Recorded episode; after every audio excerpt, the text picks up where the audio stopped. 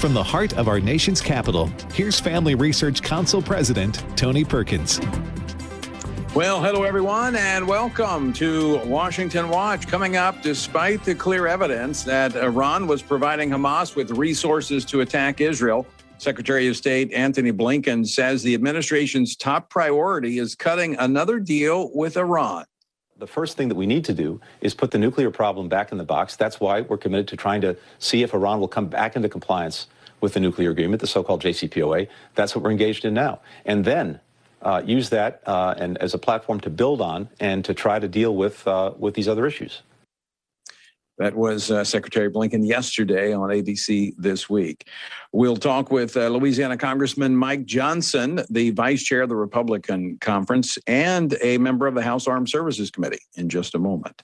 We'll also get him to weigh in on Speaker Pelosi's announcement last week that uh, will continue to allow members of Congress to vote from their lazy boy rockers at home. What's that about? We'll talk about it later here on Washington Watch. And with the uh, Supreme Court set to take up the first major challenge to Roe v. Wade in three decades, and the two major political parties on opposite ends of the spectrum on the issue, what impact might abortion have on the midterm elections? Our good friend Scott Rasmussen joins us for that conversation. And we talked about this last week, and we're going to talk about it this week. In fact, we're going to keep talking about it until parents, teachers, and policymakers rise up and say enough. And it's beginning to happen. Over the weekend, the Texas Senate passed a measure that once agreed upon by the House, will go to Governor Abbott, which will effectively stop the teaching or the indoctrination of children with the critical race theory. Now, this comes on the heels of Oklahoma Governor Kevin Stitt signing House Bill 1775 into law on Friday that bans the divisive theory from public school classrooms. The author of that bill in Oklahoma, State Senator David, David Bullard joins us later here on Washington Watch. And you know what? Even teachers in public schools are speaking out. A man cannot menstruate. A man cannot lactate and breastfeed a child. You cannot give birth if you're a man. If you want to be an adult and do whatever you want with your life, I'm okay with that. Don't push this ideology on children. I'm not going to work in a district that's okay with that. You need to make a clear statement on how many genders are there because parents are they're, they're already pulling their kids out of public school they're doing homeschool options. They're going online. It's going to increase as this liberal ideology comes into our schools. This isn't a political indoctrination camp. Okay, it's public education. We want to teach education, not left wing ideas that aren't backed up by facts or science. That teacher, Jonathan Copel, I talked to him uh, actually yesterday uh, in Louisiana. Well, he joins us later. He spoke out before the St. Tammany Parish School Board, and he's here to tell us what happened when he spoke out and what's happened since. So he joins us later. You won't want to miss that conversation. The website, tonyperkins.com. If you're on the free speech platform of Gab, it's at Tony underscore Perkins. And let me encourage you once again, download the Stand Firm app. Not only does that uh, enable you to have Washington Watch right there in your pocket, no matter where you go, but more importantly, it will allow you to get alerts both at the federal level and the state level so that you can take action on such things as critical race theory, uh, these uh, crazy gender bills that are being pushed through.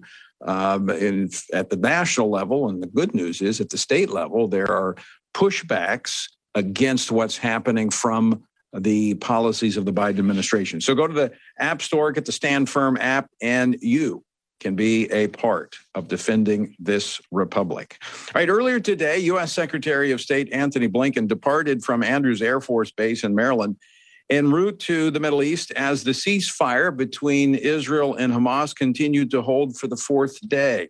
In a statement from the White House, President Biden said Secretary Blinken will meet with Israeli leaders about his administration's ironclad commitment to Israel's security. Secretary Blinken will also continue the administration's effort to rebuild ties to and support for the Palestinian people and leaders after this is, quote, after years of neglect. In addition, he will, quote, engage other key partners in the region on reducing the risk of further conflict in the coming months, end quote. With me now to talk about the latest in the Middle East and more is Congressman Mike Johnson. He represents the 4th Congressional District of Louisiana. And as I mentioned, he serves on the Armed Services Committee in the House. Mike, welcome to Washington Watch. Hi, Tony. It's great to be with you. Appreciate being on the show as always.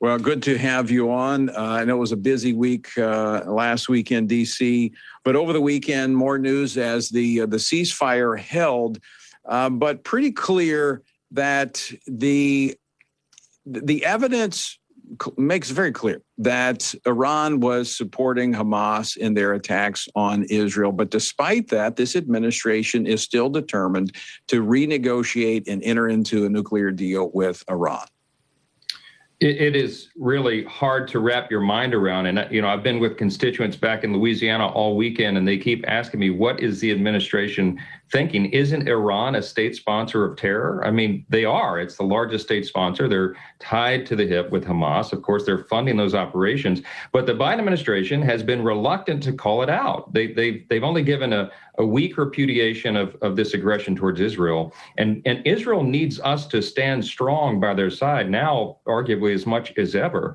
Uh, we, we can't, we, we don't have this, we can't have equivocation like that. So the Republicans in Congress uh, have been very outspoken on this. But as you've seen, Tony, many, many of our Democrat colleagues, uh, some of them have been completely silent, and the silence is deafening.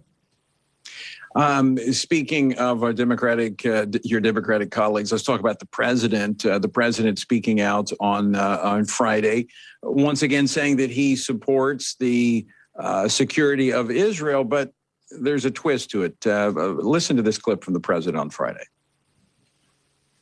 There is no shift in my commitment, the commitment to the security of Israel. Period. No shift, not at all.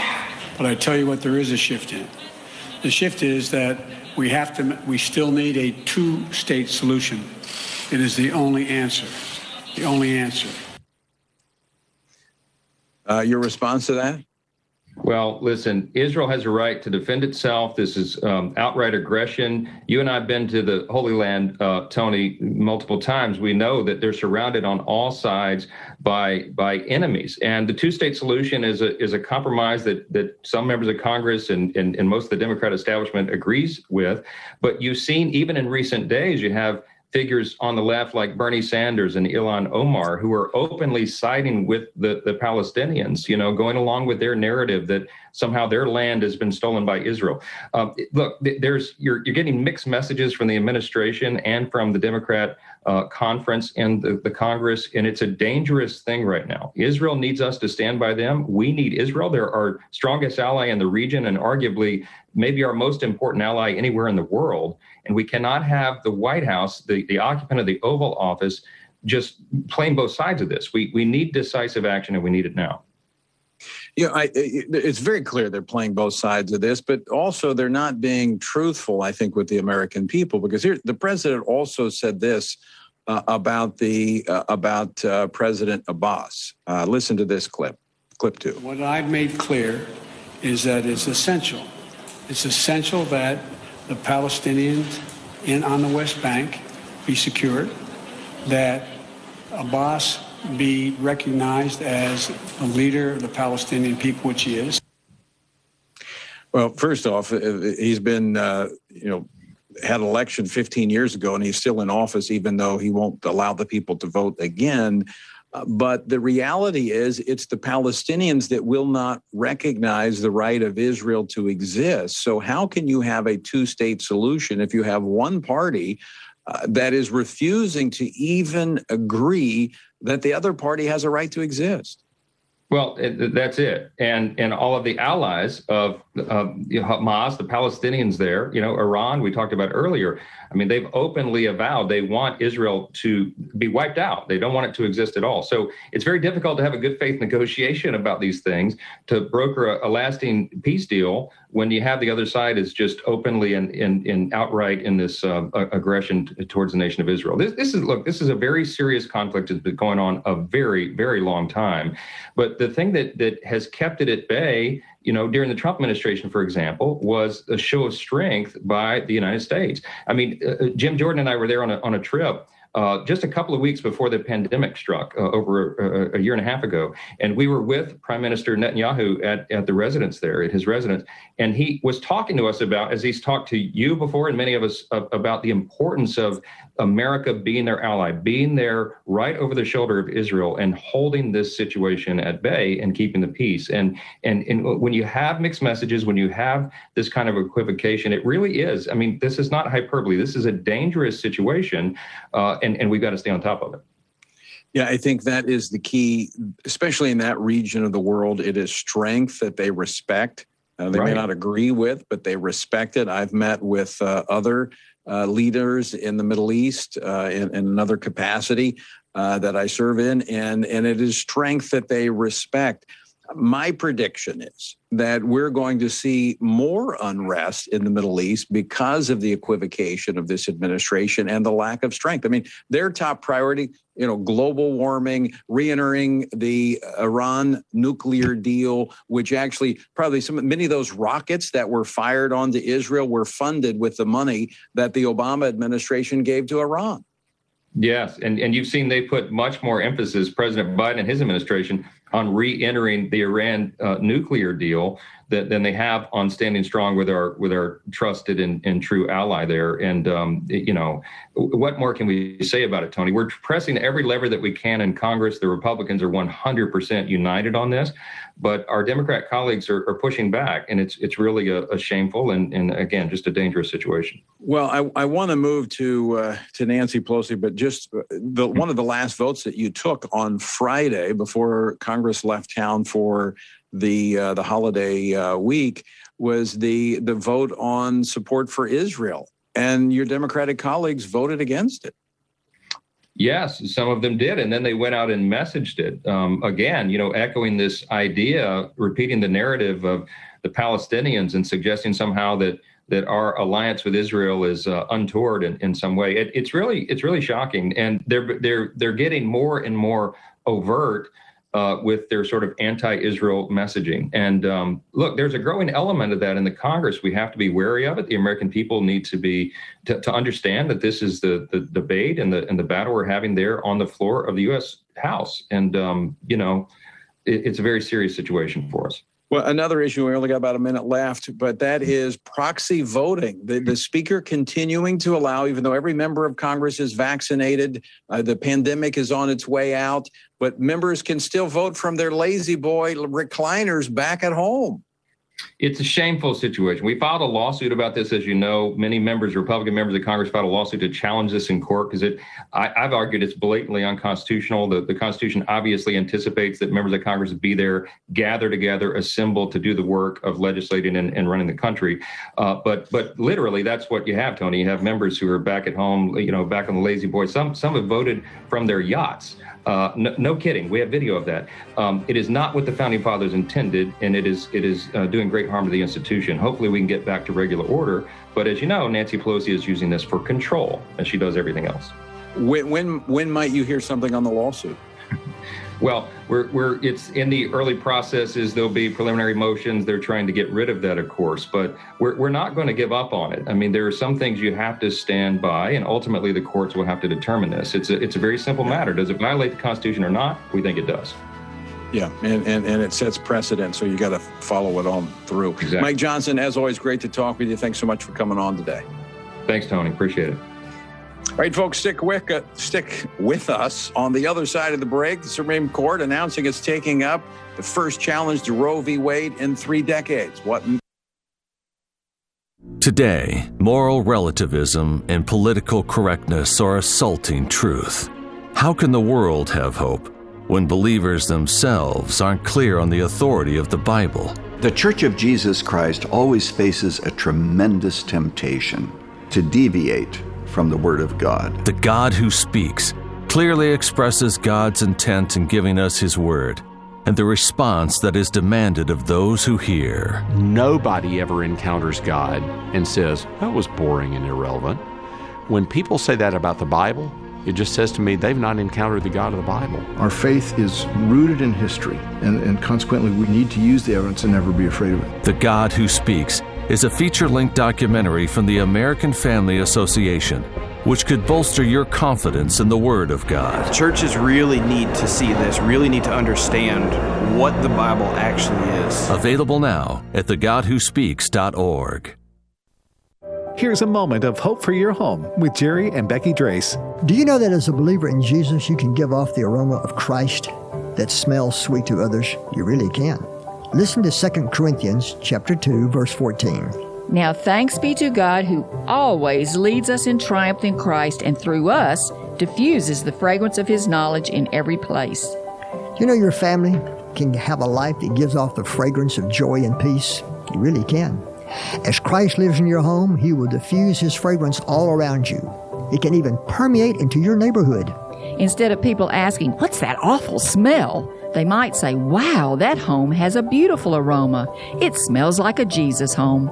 Learn more about the ministry of Jerry and Becky Drace, including evangelism with integrity, devotions, articles, and more at hopeforthehome.org. This has been a moment of hope for your home.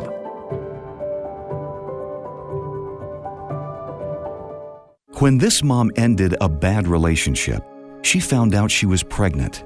After the father told her to get an abortion, Julia was confused and didn't know what to do or who to talk to. I just knew that if I got an abortion, a part of me would be broken. Julia was referred to a preborn center where she was counseled and supported with the strength she needed to choose life.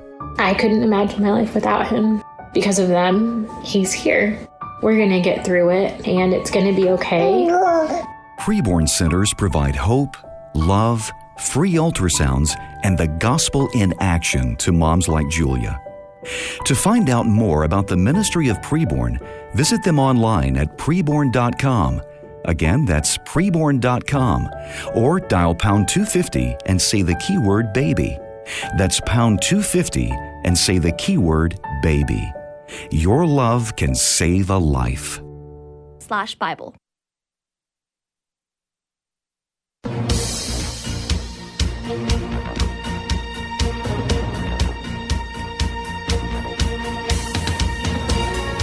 Back to Washington Watch. I'm Tony Perkins. Glad to have you with us. Uh, when the U.S. Supreme Court agreed last week to review Mississippi's 2018 law on abortion, it not only set the stage for the court's newly expanded conservative majority to take a shot at uh, Roe v. Wade, but it also put the abortion issue front and center ahead of the midterm elections. And my next guest says it will be very interesting to see how public opinion on the issue might change as people hear more about the case and other facets of the abortion issue that they have not been aware of. Joining me now to talk about this is pollster Scott Rasmussen. He's the publisher of scottrasmussen.com. Scott, welcome back to the program. Great to be with you today. A lot has happened in 30 years since the court last took up the abortion issue directly in Planned Parenthood versus Casey. I mean, you've got two political parties that are at the polar opposites on this issue, clearly. I mean, their party platform says it. Uh, you've got just in uh, the last week of April, uh, you had uh, uh, 28 different abortion restriction laws, pro life measures going forward from seven different states. In the last decade, we've seen more activity on this than the entire 30 previous years combined. So, what might we anticipate? Well, the first thing to recognize when you talk about this in terms of the Supreme Court and Roe v. Wade is a majority of voters do not know what would happen if Roe v. Wade was overturned. 30% think that abortion would be outlawed everywhere in the country. 26% simply don't know what would happen. So this is a talking point for both sides. But if this issue is taken up in a serious way by the Supreme Court, and if they hand out a major decision on the topic, I would expect people to learn a lot more about exactly what that court ruling would make. And that will have a big impact on how this plays out as a political issue. Yeah, I think, uh, of course, the the the left supporters of abortion say that if the court takes up Roe v. Wade, which they, they are going to take it up, but that this could end abortion in the country, which is really not the the result. I, I, I don't see that happening. What I see happening is that this would go back to the states, and I think even the actions the states are taking, many of those states putting trigger mechanisms in place that if the court does allow the states uh, to deal with this as they did at one time, uh, they will ban it. But I, mean, it's not going to be completely eliminated in the country, but I think it's going to allow states to. Uh, you know, identify themselves as either pro-life or pro-abortion and you know if people feel that strongly about it they can move to another state well that's that's it i mean what's the laws in new york will certainly be different than the laws in mississippi the laws in idaho will look different than they look in california uh, this is part of the political process and it is something that is likely to happen but you know there's a again we talk about the court ruling and this roe v wade debate uh, a large number of people believe that it's too easy to get an abortion in America. Uh, in fact, that is the plurality position. So the idea of tightening some restrictions is not, as people on the political left would have you believe, something that is greatly opposed by the American people. Uh, there is a desire to place some restrictions. And, and let's be honest, there's also a great desire to take into account the wishes of a young woman who's in a difficult position when we talk politics and elections, we often have to focus today in a such a divided country politically with in, about intensity. Where is the intensity on this issue? Well, the intensity on this issue is generally with the pro life side. So if this becomes a bigger issue, I think that helps get Republican turnout uh, a little bit stronger we're already seeing Republicans more fired up about the midterm elections than Democrats. Uh, obviously, a very long way to go. But for many Democrats, the primary reason to turn out in 2020 was to get Donald Trump out of office. So that, with that uh, removed from the equation, a lot of Democrats are saying, okay. So at the moment, on both the issue of abortion, the pro-life issue, and on the issue on, on general politics, intensity is with the political right. Now, Supreme Court could drop a bombshell and change that, uh, and not just on this one issue, but but it would be the Democrats are in a very difficult position heading into the midterms. So this is one issue, but what are some of the other issues that are driving intensity for conservative voters? Well, the first thing you have to recognize COVID is the biggest issue for everybody. That's an argument. How do we get out of it? How do we make the transition back to normal? Uh, that's going to play out in a very significant way. The question that's related to that is the U.S. economy. For conservatives, the other big issue are, is concern about Second Amendment rights. Uh, that will also be something watched very closely. Uh, and when you talk about those issues, if you're talking about how we transition away from this pandemic back to some sense of normalcy, you talk about the economy, you talk about Second Amendment, and you talk about pro life issues. Uh, that is the, the, the real area, or those are the real areas of concern for conservative voters. And, and, Scott, if there was a, happened to be another outbreak of uh, the virus going near the election time, and you saw governments cracking down again, like we saw with uh, the forced masking, the distancing, the shutdowns, that's obviously going to be a factor in the election and the intensity. Right. And, you know, look, back in 2020, I am convinced that the reason that Donald Trump ended up narrowly losing the election was because he tested positive for COVID. The reason I say that, we were tracking every week. He was making progress in the polls because people were beginning to believe the pandemic was, was mostly behind us. Optimism was growing about it. When the president tested positive, pessimism jumped again, and really it never recovered until uh, January when the vaccines became available. And so, yes, anything that happens with that pandemic and the government response to it would have a huge impact on election 2022. Well, Scott, I have a feeling we're going to be talking with you a lot between now and the midterm election. So uh, thanks so much for joining us today. As always, great to talk with you. Thank you. Have a great day. All right, Scott Rasmussen. Check out uh, his website. He's always got interesting things. He asks questions uh, pretty much every day and uh, does some polling on it. ScottRasmussen.com. Look, uh, the momentum is on the side of conservatives. That's why they want to discourage you. That's why you don't hear all that's happening across America in the news the the efforts in 47 states to fix the irregularities that occurred in the elections? They don't want you to know that because then you would see that there's hope that we can fix this and move forward. The same thing about my next guest. They don't want you to know that state legislatures across the country are working to stop critical race theory in our classrooms. We're going to talk with one of those. State Senator David Bullard joins us next from Oklahoma. Don't go away. We're back after this. Making the most of your money. Here's Dan Celia on American Family Radio.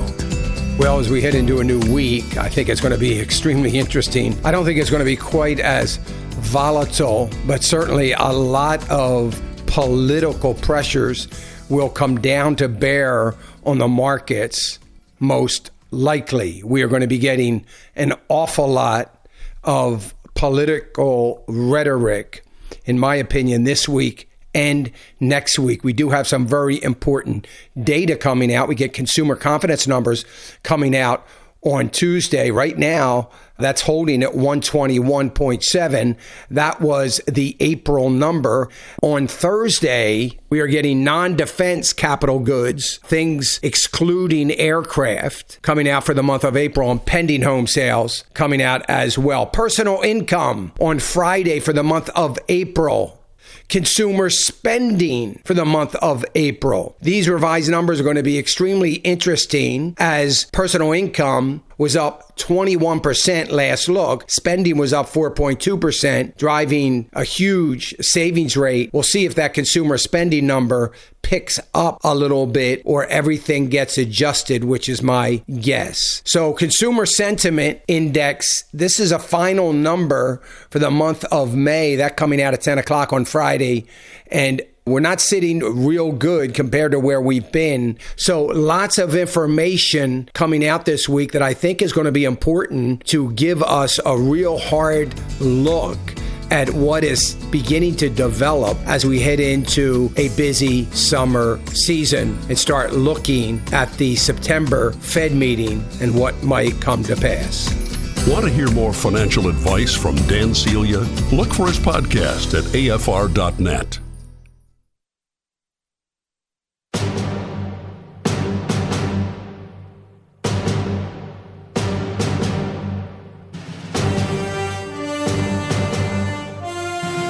This is Washington Watch. Good to have you with us. The website, TonyPerkins.com. If you miss anything on your way home, you can check it out later. It's all archived at TonyPerkins.com. All right, I, I mentioned it's the top of the program. Uh, last week, a Georgia school board uh, voting to prohibit the teaching of critical race theory uh, in that district in uh, Georgia, I think Cherokee County. Uh, and then I mentioned uh, Oklahoma. I said Friday, but it was actually earlier in the month. Uh, the governor, Governor uh, Kevin Stitt, signed into law a bill that prohibits public schools and universities from teaching that, quote, one race or sex is inherently superior to another, end quote, and that, quote, any individual by virtue of his or her race or sex is inherently racist, sexist, or oppressive, end quote. With me now to talk about this new law is the author of the legislation, Oklahoma State Senator David Bullard. David, welcome to the program. Uh, pleasure to be here. Well, uh, Oklahoma leading the way there, uh, joining the states that are addressing this issue. Why did you take this on? Well, it was brought to me, the language was brought to me, and it was a little rough at first, but uh, the, I have long looked at this idea of indoctrination that, is, that has just infiltrated our schools. Uh, I am a former a teacher of 15 years. I taught AP U.S. history, AP government, the Constitution, and I taught the Constitution according to the original intent of our founding fathers. But this kind of stuff has no place in our education system from kindergarten through higher ed. It has no place. Now, of course, Oklahoma being one of the reddest states in uh, the nation, so it's not a, a reach for Oklahoma to do this. But nonetheless, does not matter how conservative a state. I, I grew up in Oklahoma. I know how conservative it is. Louisiana, though, is a conservative state, but the educational lobby is strong. How did they respond to this? Not well. Uh, I was very disappointed in the way that the educational uh, establishment uh, responded to this. Essentially, they came full circle with me Uh, they told me that first that this is not happening anywhere in the schools or anywhere in our universities. Then they came full circle and said, well, we need to be able to teach this in order to teach history. And then they came all the way back to basically, we want to teach this. And so uh, that that really revealed a major problem that we have uh, and a need to go toe to toe with indoctrination uh, beyond what this is. This is just the most egregious side of what we can see. There are other things happening in these schools right now that we have to go toe to toe with them, uh, or it's just going to get worse and elevate from here. Yeah. Yeah. Uh, David, hold on just a second. We're going to reconnect with you. Our, our connection there is a little weak.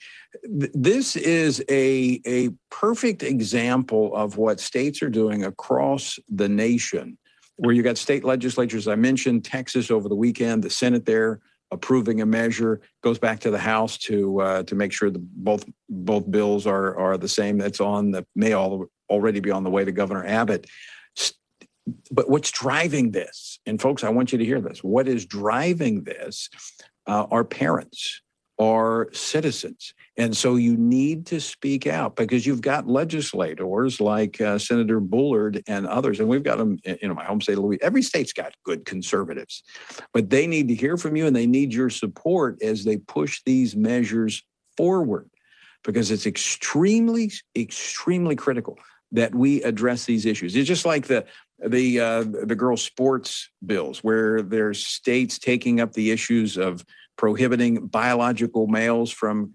participating in girls' sports. Overwhelmingly supported by the public, but of course, you've got these special interest groups that uh, advocate for this nonsense, and you have the educational establishment, for the most part, uh, filled with individuals who come from a leftist ideology. Uh, Senator, um, welcome back. L- let me ask you this: What have you heard since the law that the bill you passed was signed into law? So we've we've gotten a lot of mixed reaction. What's been fascinating to me is uh, our the teachers have been the biggest ones to reach out to me and say thank you, because we didn't know where else to go. We didn't know what else to do.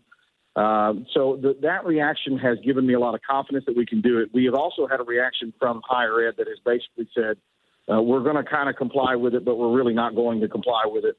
So we are working right now on rules to put some teeth into this so that they have to uh, comply with this. Uh, and we've had school districts at the Common Ed level, at the higher, uh, at the you know, K through 12 level, who basically have said some of the same things. We just won't comply with it. So we're we are revamping and putting teeth to make sure that, yes, indeed, you will comply with the law of Oklahoma, that you will not indoctrinate our kids.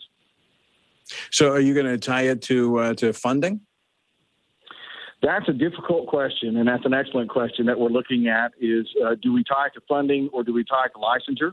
Uh, and I'm asking that question as we look at it right now. Do we tie it to a license that says if you're willing to teach this kind of garbage in our classrooms, I don't really think that you need to be in the classroom at all. Uh, if you're willing to allow this on your campuses, uh, I don't think that you should be here at all. So we're looking at that right now. Do we tie it to funding or do we tie it to licensure uh, at this point within our law? And I'm still looking into that. And, and Senator, one th- uh, suggestion: having uh, passed similar legislation, not on the critical race theory because it wasn't an issue when I was in office, but compliance is always the big issue. Passing a law is just a fraction of the process. Getting people, uh, especially educational establishments, to comply with it. You might want to put out a hotline where, te- where teachers, students, and parents can call to report on those schools that are teaching critical race theory. It'll help you out in the process. Yeah, thank you. Uh, we, we've looked at doing something real similar to that, uh, and that's probably something we're going to do as a parent trigger where they can engage with it for sure.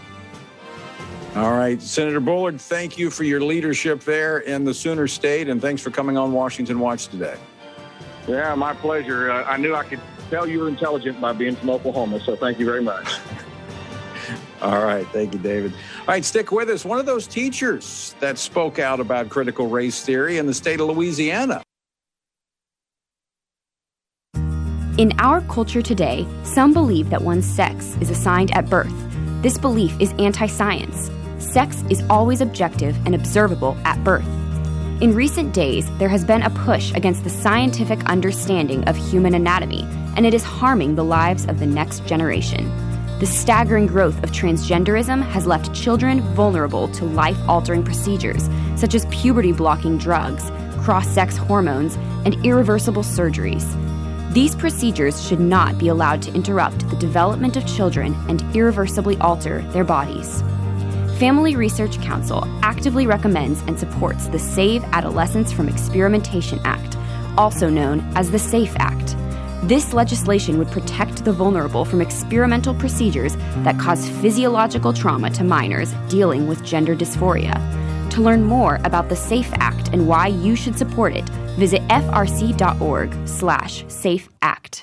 Hey Siri, Go ahead. show me some Christian music streaming apps. Okay. Here's what I found under Christian music streaming apps. Hmm, the AFR app? Isn't that talk shows only? It was, until recently. Now the new music streaming option plays music 24 7. Oh, wow. God is good. All the time. And all the time. God is good. Download the AFR app today at afr.net. It begins in Thee, O Lord, do I put my trust. He finds strength in the Lord. No wonder he said, In you, O Lord, I put my trust. He's saying, Look, I don't know how long I'm going to live, but every day that I'm alive, I'm going to be talking about our righteous God and his wonderful salvation. Explore the immeasurable riches of God's Word with Bert Harper and Alex McFarland. Weekday afternoons at 3 Central on American Family Radio. This is good news, maybe exactly when you need it too. Right now, Medi-Share is waiving their new member fees. This could save you money on top of all that you'll save each month by becoming a member of Medi-Share. So many people are looking for a healthcare solution right now, seeing the cost of Cobra plans, for instance, and Medi-Share is the affordable alternative to health insurance. The typical family saves $500 a month. You might save even more. Medi-Share is a Christian community that shares each other's healthcare costs, and because of the current economic situation, they're making it easier than ever. Apply by May 30th, and you can save an additional $170 on your first month. I'll give you the number here in a second, and if you call, you can get a price within two minutes. Just tell them the promo code SHARE to receive your additional savings. Maybe now is the time to make the switch, like more than 400,000 people already have, and start saving. Here it is. Call 833 44 Bible. That's 833 44 Bible. 833 44 Bible.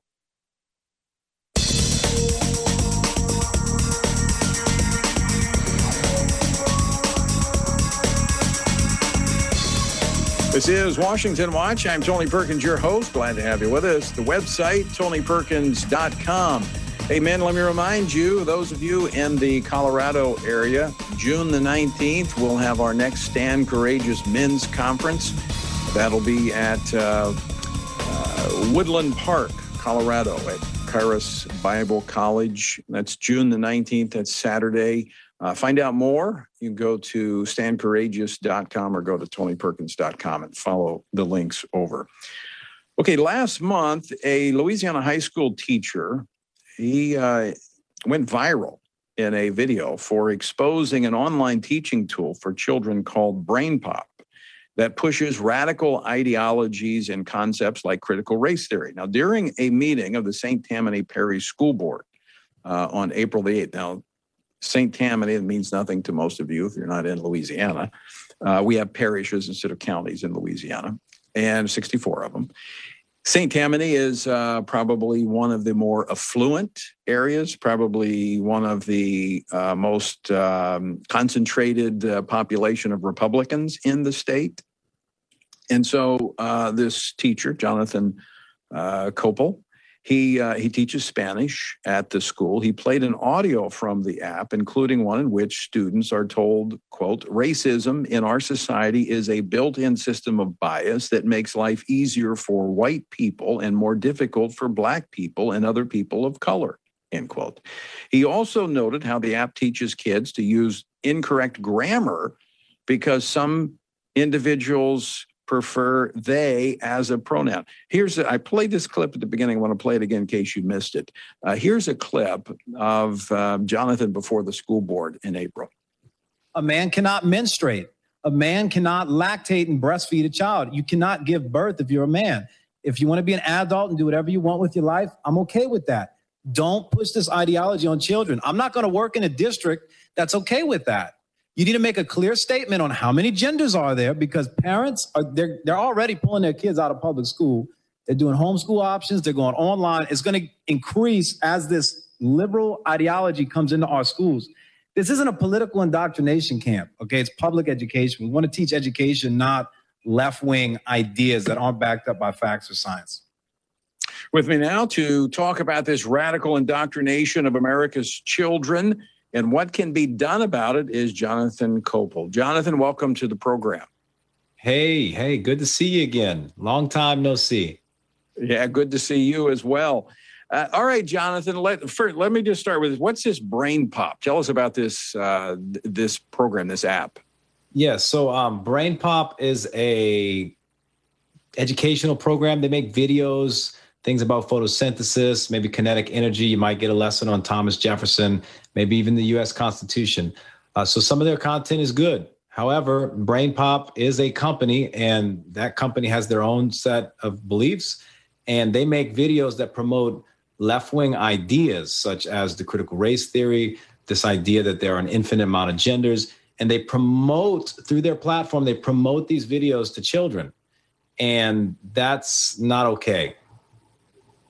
Now, Jonathan, you're a Spanish teacher, um, and obviously, um, you know, pronouns mean a lot in Spanish. But yes. uh, the, the, the whole issue, what prompted you to go to a school board meeting? I mean, after all, I mean, you've been teaching for I think three years, mm-hmm. and that's pretty pretty bold to to step into a school board meeting and and confront this issue that you know is politically charged.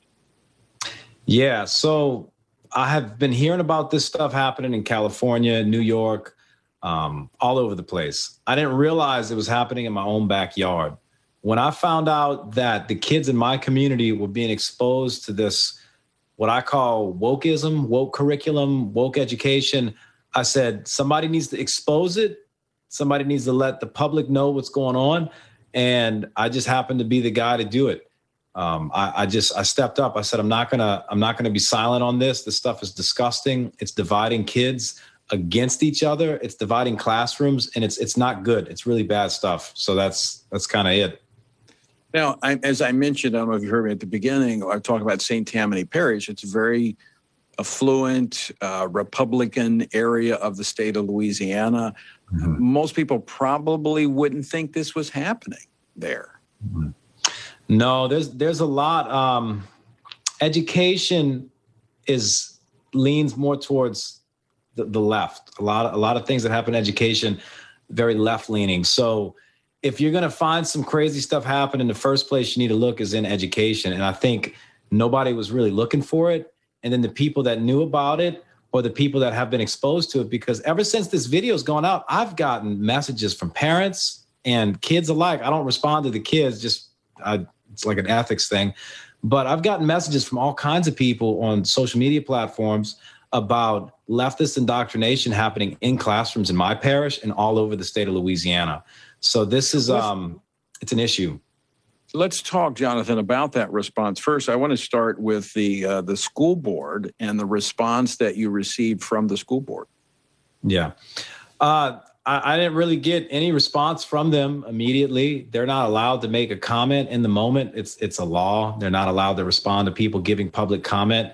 At first, it was pretty silent. I did hear that an elementary school in our parish has gotten rid of brain pop. I don't know if all the elementary schools are going to do it, but one in particular, I believe it was the Beta Elementary. They sent out an email canceling brain pop. Uh, a private school got rid of brain pop, and the one thing that I found odd was a few weeks after the meeting I attended, after the video went viral and a lot of attention was brought to St. Tammany Parish, some of the school board members actually brought forth a motion to get rid of the public's opportunity to openly address the board, to basically do what I did.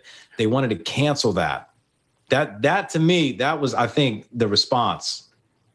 Wow. Uh, that to me should uh, prompt some parents and concerned citizens there in St. Tammany to begin organizing for the next uh, school board race. We did. Uh, it did.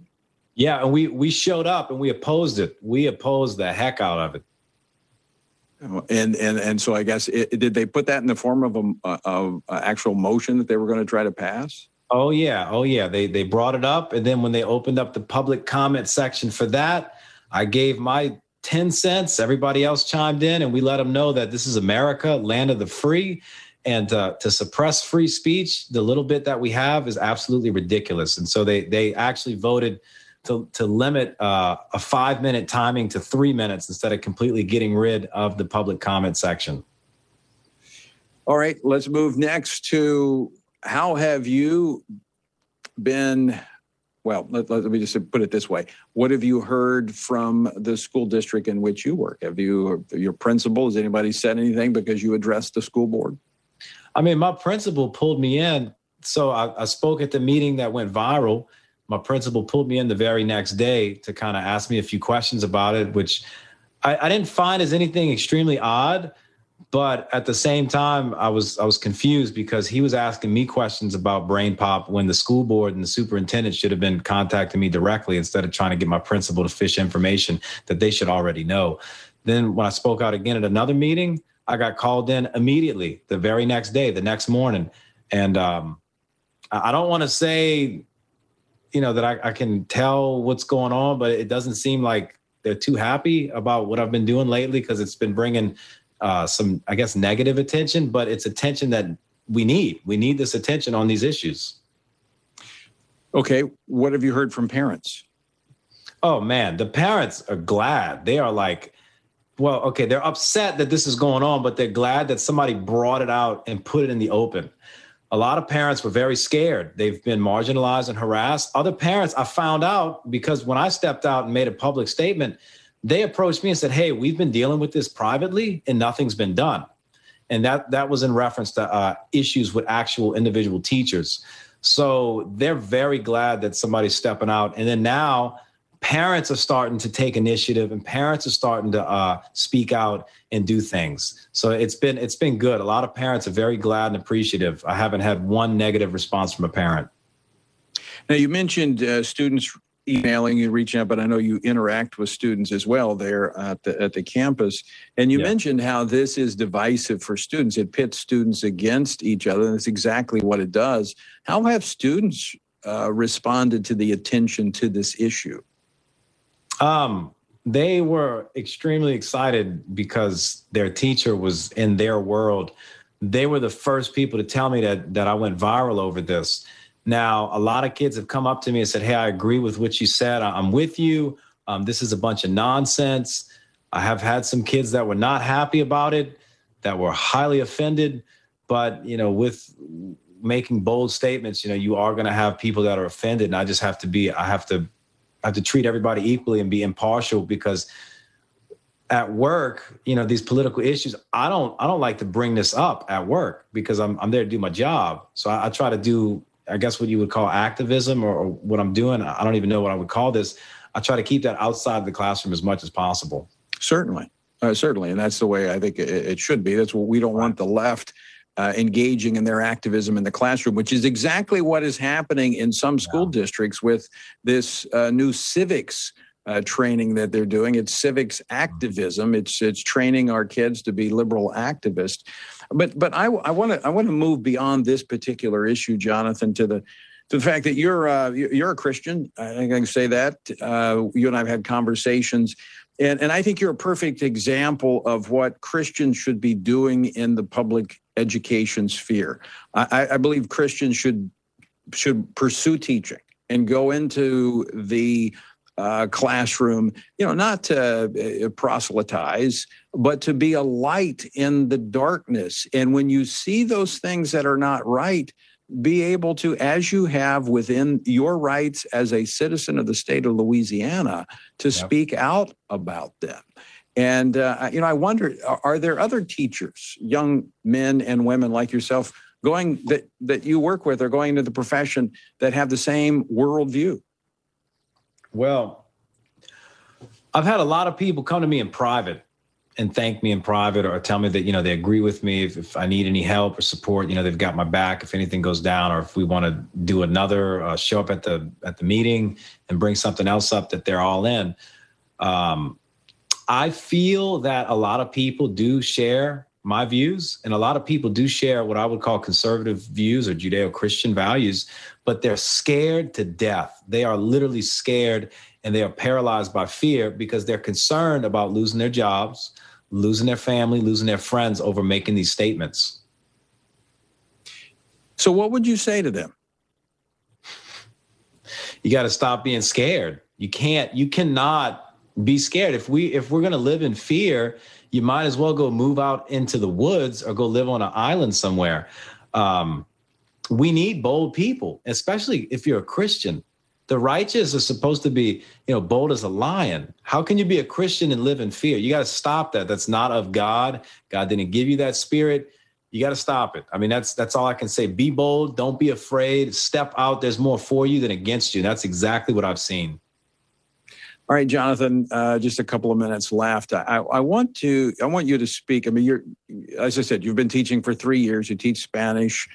Um, what would you say to young people that are contemplating going into education, but they're concerned about the, the very stuff we're talking about, the mm-hmm. indoctrination that takes place in the classroom, and even in the process to become a teacher, what you have yeah. to go through. Uh, what would you say to, and I'm talking only to, to the believers, uh, to, to Christian young men and women who want to impart knowledge and understanding to, to others that are concerned about the educational environment in America today? What would you tell them? I mean, if we're supposed to be salt and light, in a city on a hill, are you going to start covering your light? Are you going to start um, not being salty to the world? I mean, we have to infiltrate every area of life, okay, from politics, education, Hollywood, business, uh, you name it. We can't just be limited to being an influence inside of our churches and inside of our um, church community.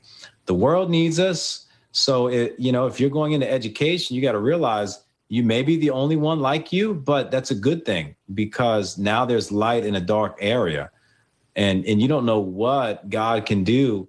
Um, I never would have thought. I never would have thought that this would have happened with me, and that God would have opened up every door He has and used me for the things He's used me uh, with recently. I, I, never would have imagined that. I mean, it, it's truly remarkable and quite miraculous. It's very supernatural because this this is not something I planned. I didn't think it would happen. But because I was just simply doing my job and being a Christian at the same time, God was able to use me. And, and so, you know, he, he can use anybody. Well, and it takes courage. And here's here's the thing that the opponents do not like is courage breeds courage. And when you stand up and you speak as one, before you know it, you have a whole choir that yeah. are speaking up. So look, stick close to us because uh, no, no doubt there's going to be more incoming uh, because people want to silence you. But uh, you got a platform here. Anytime you want to come on and talk, let me know. We're happy to have you on. Thanks for standing boldly Amen. and courageously and speaking up for the youth of America. Well, thank you, man. Appreciate it.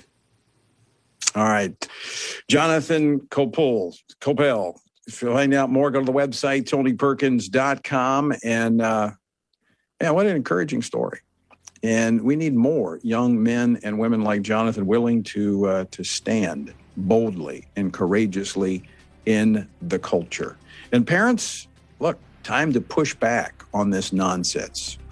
All right, out of time for today. Thanks so much for joining us. Until next time, I leave you with the encouraging words of the Apostle Paul found in Ephesians 6, where he says, When you've done everything you can do, when you have prayed, when you've prepared, and when you have taken your stand, by all means, keep standing.